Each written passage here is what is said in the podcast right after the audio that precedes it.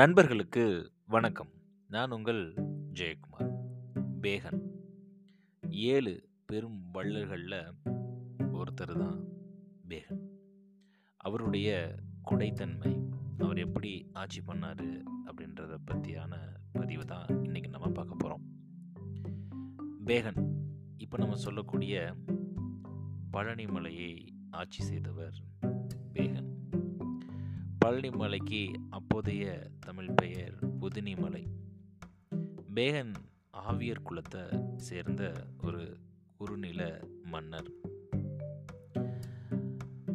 அவர் ஆட்சி செஞ்ச பகுதியை ஆவினன்குடி அப்படின்னும் சொல்கிறதுண்டு மிகச்சிறந்த கொடைவள்ளலும் கூட. பொதுவாக இவர்கிட்ட வந்து யாழ் வாசிக்கக்கூடிய பாணர்கள் அப்படின்னு சொல்லக்கூடிய பாட்டு பாடக்கூடிய நபர்கள் வந்து பரிசல் வாங்கிட்டு போவாங்க. அதுவும் அந்த பரிசு எப்படி இருக்கணும் அப்படின்னா தாமரைப்பூ. சாதாரண தாமரைப்பூ இல்லைங்க. பொன்னால் செஞ்ச தாமரைப்பூ. நிறைய பாணர்கள் பரிசல் பெற்று பொன்னால் செஞ்ச அந்த தாமரைப்பூவை அணிகலனாக அழிஞ்சிருப்பாங்களாம் அப்படி ஒரு முறை பாணர்கள் எல்லாம் மலையை கடந்து போகிறப்போ அங்கே ஒரு புலவரை சந்திக்கிறாரு.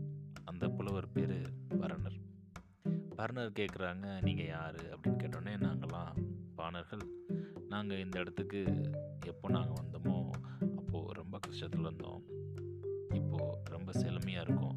காரணம் அதற்கு பேகன் அப்படின்னு சொல்லி சொல்கிறாரு அதற்கு பாணர்களும் நீங்களும் கஷ்டத்தில் இருந்தீங்க அப்படின்னா நீங்கள் வந்து பேகன் அவர்களை பார்த்து பாடல்கள் பாடினீங்க அப்படின்னா உங்களுக்கு கண்டிப்பாக ஒரு பரிசல் தருவார் அப்படின்னு சொல்லி அனுப்புகிறாங்க பரணரும் பேகனை பார்க்க போகிறாரு பரணர் சிறப்பான தன்னுடைய கலை நுணுக்கங்களை அழகாக வெளிப்படுத்துகிறாரு பேகனுக்கு பிடிச்சிருச்சு.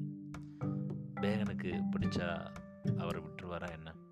கொஞ்ச நாள் தன்னுடனே அரண்மனையில் அமர்த்தி பணியாற்றுறாரு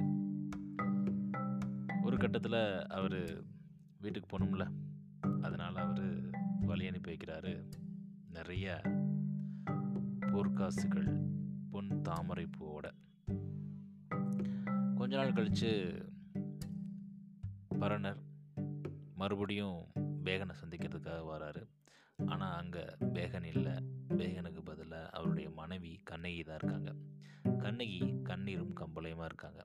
என்ன காரணம் அப்படின்னு கேட்டிங்க அப்படின்னா பேகன் அவர்கள் விரலி அப்படின்னு சொல்லக்கூடிய நடனமாடிய ஒரு பெண்ணோட நடனத்துக்கு மயங்கி பரிசல் கொடுத்து அதோட மட்டும் நிற்காம அவங்க கூடவே தங்கிட்டதா கண்ணகி புகார் பண்ணுறாங்க சரி நான் இதுக்கு இருக்கேன்? அப்படின்னு சொல்லிட்டு பேகன் கிளம்புறாரு. பேகன் சொல்கிறாரு மன்னா நான் அவங்கள பாராட்டை பரிசு வாங்கியிருக்கேன்.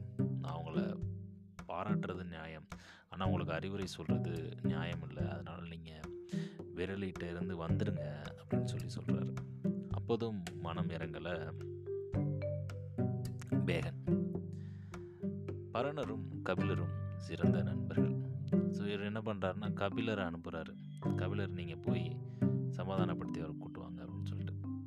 கபிலர் போகிறப்போ நிறைய அங்கே அருவிகளை பார்க்குறாரு அவருக்கு அந்த இடம் ரொம்ப பிடிச்சி போயிடுது புதினி மலை அப்போது கபிலர் பேகன்ட்ட போய் சொல்கிறாரு நான் வர வழியில் நிறையா அருவி பார்த்தேன். ஆனால் அந்த சத்தத்தை விட உங்கள் நாட்டில் உள்ள ஒரு பெண்ணோட கண்ணீரோட சத்தம் ரொம்ப அதிகமாக இருக்குது அப்படின்னு சொல்கிறாரு உடனே பேகன் யார் அந்த பெண்? அப்படின்னு கேட்டதும் வேறு யாரும் இல்லை. உங்களுடைய மனைவி கண்ணகி தான் அப்படின்னு சொல்லி சொல்கிறாரு அப்போதும் பேகனுடைய மனம் இறங்கலை. நம்ம புலவர்கள் அப்படி விட்டுருவாங்களா என்ன? அதுக்கப்புறம் அரசில் கிளார் பெருங்குற்று கிளார் இப்படின்னு சொல்லிட்டு எல்லாத்தையும் அனுப்புகிறாங்க கடைசியில் மனம் இறங்கி பேகன் தன்னுடைய மனைவி கூட வந்து வாழ்கிறாரு பேகனை நம்மளுக்கு இப்படி தான் தெரிஞ்சிருக்கும். மயிலுக்கு போர்வை கொடுத்த மாமனிதர் அப்படின்னு சொல்லிட்டு. ஆமாங்க அவர் ஒரு தடவை காட்டு வழியாக போயிட்டுருக்கப்போ அங்கே குளூரில் ஒரு மயில் நடுங்கிட்டு இருக்கிறத பார்த்துட்டு தன்னுடைய விலை உயர்ந்த போர்வை அதுக்கு கொடுத்தாராம். அந்த காலத்தில் எப்படிப்பட்ட வாழ்க்கையை வாழ்ந்திருக்காங்க பாருங்களேன். அது ஒரு சாதாரண உயிர் அப்படின்னு நினைக்காம சக உயிர்களையும் மதிக்கணும்.